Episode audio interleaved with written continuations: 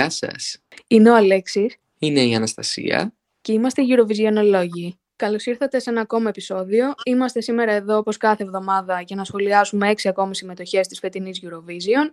Είμαστε μόλις 34 ημέρες από τον μεγάλο τελικό και ανυπομονούμε επιτέλους να φτάσει αυτή η εβδομάδα.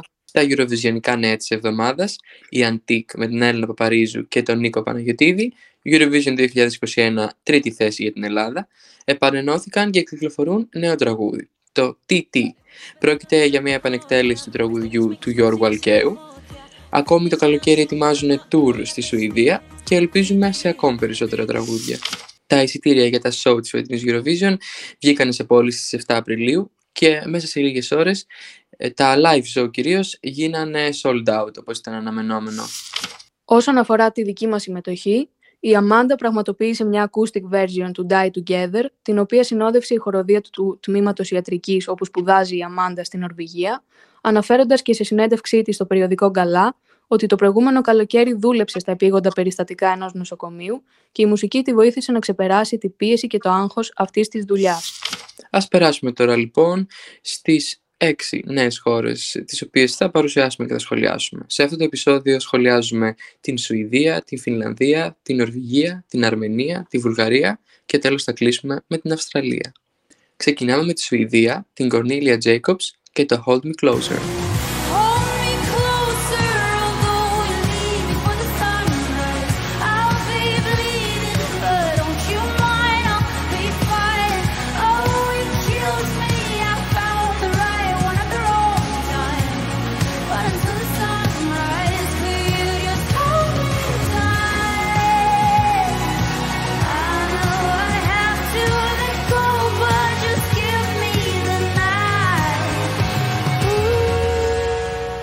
Η Κορνίλια κέρδισε το δύσκολο Melody Festival, τον διαγωνισμό Παύλα Μικρή Eurovision που διοργανώνει η Σουηδία κάθε χρόνο για την επιλογή της συμμετοχής της.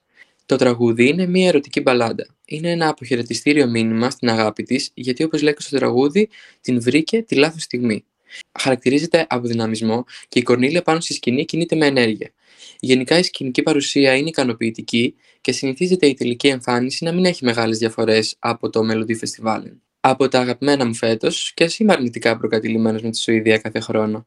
Η μουσική του τραγουδιού σε συνδυασμό με τους εξομολογητικούς στίχους νομίζω ότι θα κερδίσουν το κοινό, όποιον γλώσσα και αν μιλάει. Ε, ναι, νομίζω και εμένα μου είναι λίγο δύσκολο να παραδεχτώ ότι μου αρέσει κάποιο τραγούδι της Σουηδίας. Νομίζω λίγο με εκνευρίζει κάπως που όλοι μιλάνε για αυτή κάθε χρόνο και γίνεται όλο αυτό το hype. Αλλά φέτος μου αρέσει αρκετά. Βασικά και η Κορνίλια, η φωνή της, η εκφραστικότητά της είναι πολύ ωραία. Οπότε είναι μια καλή συμμετοχή για τη Σουηδία όντως. Επόμενη η Φιλανδία με τον Jezebel, τον The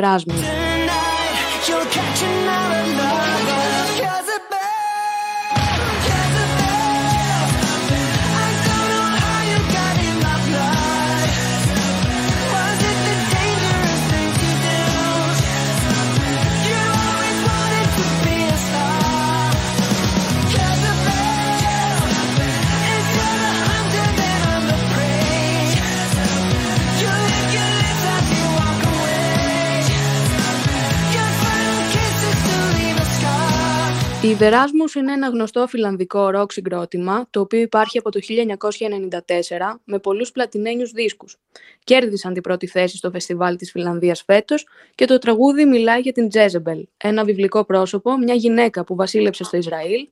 Είναι ένα tribute για τις δυνατές ανεξάρτητες γυναίκες που είναι κυρίαρχες του εαυτού τους, του σώματός τους και της σεξουαλικότητάς τους, αποφασισμένες να παλέψουν για ισότητα δίνει την αίσθηση ενός κλασικού ροκ τραγουδιού. Δεν έχουμε πολλά ροκ κομμάτια φέτος. Αλλά ως φαν αυτής της μουσικής δεν μου έκανε μεγάλη εντύπωση. Δεν ξέρω, κάτι με χαλάει και δεν μπορώ να καταλάβω τι είναι αυτό. Εγώ θα σχολιάσω ότι η Φιλανδία μας δείχνει τα τελευταία χρόνια ότι ξέρει καλά το ροκ και πόσο μάλλον στη Eurovision, ο οποίος ε, είναι ένας διαγωνισμός ε, με έντονο το pop στοιχείο. Νομίζω ότι συγκριτικά με τα υπόλοιπα ροκ, τραγου... με τα υπόλοιπα rock τραγούδια φέτος μου αρέσει και θα δούμε παρακάτω σε άλλη χώρα γιατί το λέω αυτό. Κάνει και πάσα. Να κρατάμε την αγωνία. Next stop, Νορβηγία. Sub Wolfer και Give That Wolf a Banana.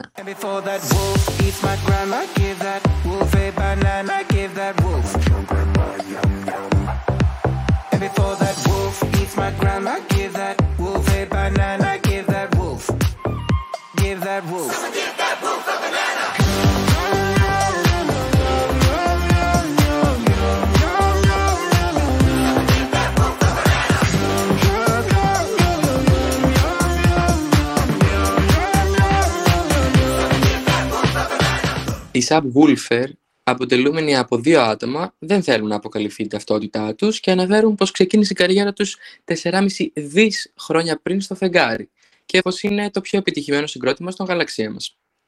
Οκ. Οι υποθέσεις γύρω από την αληθινή τους ταυτότητα κάνουν λόγο ακόμη και για το διάσημο νορβηγικό δίδυμο Ylvis, με μεγάλη επιτυχία που όλοι νομίζω ξέρουμε, το What Does the Fox Say. Τώρα όσον αφορά το τραγούδι, κερδίζοντας τον εθνικό διαγωνισμό Melody Grand Prix 2022, φέρνουν στη φετινή Eurovision μια φαν συμμετοχή, με τους ίδιους πάνω στη σκηνή ντυμένοι ως κίτρινη λύκη και τα πρόσωπά τους καλυμμένα. Με στίχους που θυμίζουν ποίηση αναφωνούν «And before that wolf hit my grandma, give that wolf a banana». Συγκαταλέγεται στις ελαφριές συμμετοχές φέτος, λόγω του τραγουδιού, αλλά και της εμφάνισης που έχουν. Έχουν τραβήξει τα βλέμματα, βρίσκω τη μουσική ε, αρκετά καλή και catchy, αλλά οκ, η στίχη είναι λίγο σαχλοί και ε, οκ, εντάξει, θα είναι μια ευχάριστη νότα, ό,τι και αν γίνει. Ναι, συμφωνώ. Ε, έχω mixed feelings νομίζω, γιατί δεν μπορώ να καταλάβω αν μου αρέσει όντως ή όχι, αλλά Μμμ. δεν είναι κανένα σοβαρό τραγούδι, ούτε προσπαθεί να είναι κάτι Μμμ. τέτοιο. Είναι όπως είπες catchy, το μπιτάκι σου κολλάει όταν το ακούς, Μμμ. είναι fun. Νομίζω είναι στην κατηγορία troll, οπότε Ναι. γι' αυτό που είναι, είναι καλό. Κάπως έτσι το βλέπω κι εγώ. Δεν το βρίσκω trash ε, με την κακή έννοια. Μας θυμίζει τι είναι πραγματικά η Eurovision νομίζω. Στον πυρήνα της. Συνεχίζουμε με την Αρμενία, το Snap της Ρόζα Λίν.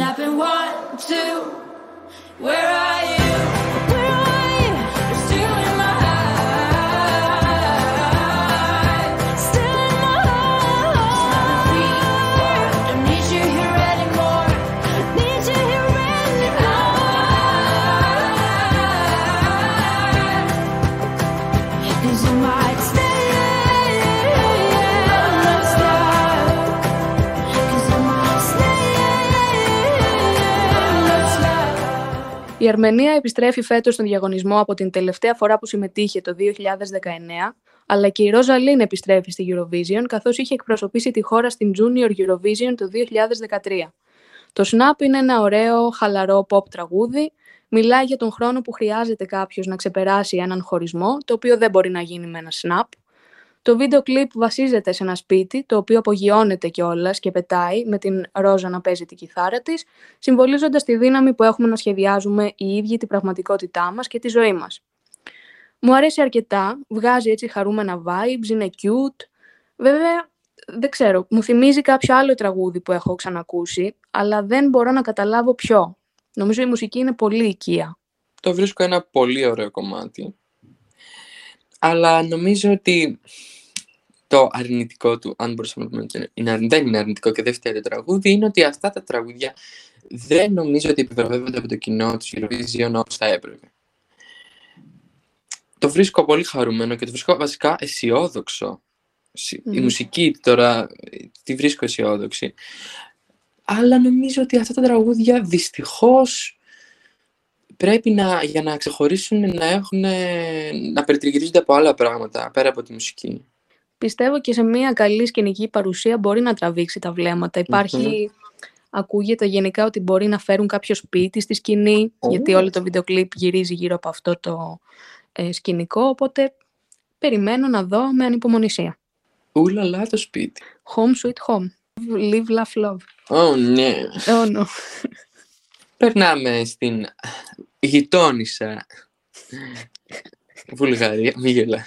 Βουλγαρία. Λοιπόν, γιατί γελάς τώρα δηλαδή. Τι να πω; Θέλω να ακούσω τι έχεις να πεις γι' αυτό. Τη μακρινή Βουλγαρία να πω. Όχι, όχι, δίπλα μας είναι. Να, εδώ πάνω. Περνάμε στη γειτονική Βουλγαρία με τους Intelligent Music Project και το τραγούδι Intention. I don't wanna take on the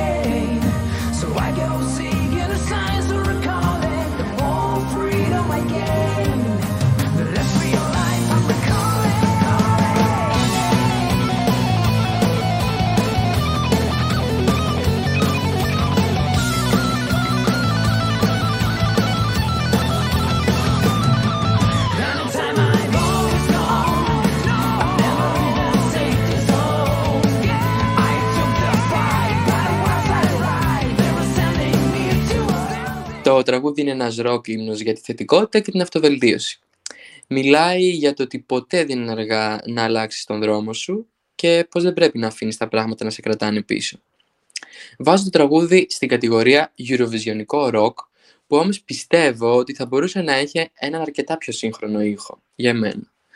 Ε, νομίζω ότι ένα καλύτερο παράδειγμα, όπως είπα και πριν, ενός rock τραγουδιού με πιο σύγχρονα στοιχεία για το 2022, για το Eurovision 2022, είναι η Φινλανδία.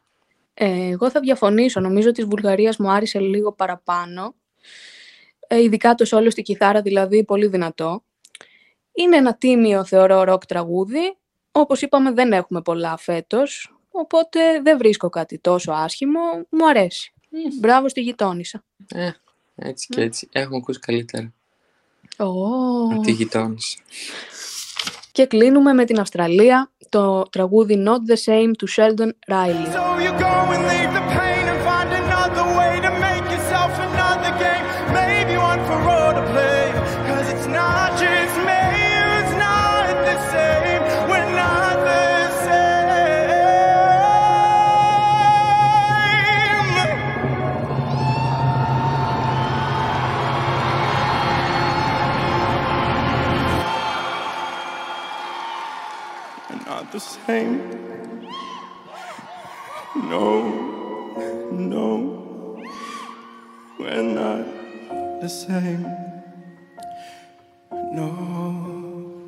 Έφτασε η στιγμή να σχολιάσω ίσως το νούμερο ένα τραγούδι για εμένα φέτος. Όχι μόνο σαν τραγούδι, αλλά γενικά και στη σκηνή και όλα. Σας προτείνω να δείτε το National Performance. Είναι μια πολύ δυνατή μπαλάντα, περιγράφει ουσιαστικά τις εμπειρίες του Sheldon ως άτομο με σύνδρομο Asperger, το οποίο ανήκει στο φάσμα του αυτισμού, και ως ομοφιλόφιλος σε ένα συντηρητικό περιβάλλον, μέσα σε μια πολύ θρησκευόμενη οικογένεια. Ο ίδιος στο performance του φοράει μια μάσκα από κοσμήματα που καλύπτει όλο το πρόσωπό του, συμβολίζοντας τη μάσκα που αναγκάζονται να παρουσιάζουν οι άνθρωποι στην κοινωνία και να κρύβουν τον αληθινό του σε αυτό. Στο τελευταίο κομμάτι του τραγουδιού, το πιο δυνατό, απευθύνεται στην ίδια την κοινωνία που του έκανε τη ζωή δύσκολη και μιλάει για την απέτηση για αποδοχή των ανθρώπων που βρίσκονται στο περιθώριο και τελικά βγάζει τη μάσκα από το πρόσωπό του, συνειδητοποιώντας ότι δεν είναι αυτό το πρόβλημα. Είναι πολύ δυνατό κομμάτι, εξαιρετική στίχη. Για μένα είναι συνολικά ένα winning performance, αλλά φυσικά μιλάμε για την Αυστραλία, οπότε δεν πρόκειται να βρεθεί στην πρώτη θέση δυστυχώς. Εγώ πάντως ελπίζω. Είναι όντως winning performance αυτό που έδειξε. Όντως. Τι να πω τώρα, είναι ένα τραγούδι που αν μη τι άλλο σίγουρα έχει στείλει αισθητική, έτσι, όσον αφορά την Μμμ. παρουσία. Είναι κάτι που νομίζω ότι η Αυστραλία παραδόξως ε, νομίζω ότι ξέρει να κάνει καλά στη Eurovision. Μας έχει ξαναδείξει αρκετές φορές τραγούδια με ε, winning performances, με την αισθητική ψηλά, κάτι που ίσως δεν έχουμε συνηθίσει κιόλας στη Eurovision. Τα παλιότερα χρόνια τουλάχιστον. Εντάξει, εξαιρετικό, εξαιρετικό. Ε, Ναι, απλά είναι αυτό που έχουμε συζητήσει και όλες και σε προηγούμενα επεισόδια, το στίγμα που έχει η Αυστραλία στην Ευρώπη. μ, Ότι δηλαδή, δεν ξέρω, κάπως σαν να μην τη συμπαθούν τόσο. Τι να πω. αυτή η αιώνια ερώτηση που έχει απαντηθεί εκατομμύρια φορές γιατί είναι η Αυστραλία στην Eurovision πρέπει να σταματήσει. έχει κατατήσει αστείο. Και με τους χάρτες να δείχνουν την Αυστραλία δίπλα από το Ενωμένο Βασίλειο. Τι τους Ε, πειράζει. πάντως, αν ε, κέρδιζε η Αυστραλία, θα είχαμε live ανταπόκριση. Εντάξει, δεν θα γινόταν στην Αυστραλία, αλλά θα, εί- θα είχαμε. Και Δεν θα ήταν πάλι. τέλειο να κουβαληθεί όλη η Ευρώπη στην Αυστραλία. Πω, πω, φαντάσου. Θα πηγαίναμε, εννοείται. Σπίτι έχουμε, φαγητό έχουμε. Πρώτη, πρώτη. Μόνο να μην γίνει Πρώτη. καλοκαίρι. Εγώ μου δεν μπορώ τη ζέστη τόσο πολύ. Εκεί θα ήταν ε, φθινόπωρο. Α, θα γίνει τύπου Μάιος πάλι, λες. Φθινόπωρο. Ε, τι θα γίνει τώρα, θα αλλάξουμε όλη τη Eurovision για την Αυστραλία; Πάμε να την κάνουμε Δεκέμβρη. Χριστούγεννα να, σερφ- να, να κάνουμε σερφ. Γιατί όχι; Ε, θα πω όχι σε αυτό, εντάξει, όχι. Ε, εντάξει, εντάξει. Φτάσαμε στο τέλος και αυτού του επεισοδίου. Θα το ξαναπώ, μην ξεχάσετε να μας κάνετε follow στο Instagram, at Eurovisionology. Ελάτε να γίνουμε μια μεγάλη παρέα, να μιλήσουμε για Eurovision. Μην διστάζετε να στείλετε τα μηνύματά σας στο inbox μας. Βεβαίως, ελάτε να μιλήσουμε, να λύσουμε τα προβλήματά μας ίσως. Και αυτό. Γιατί όχι. Παπάκι γυροβιζιονολόγοι.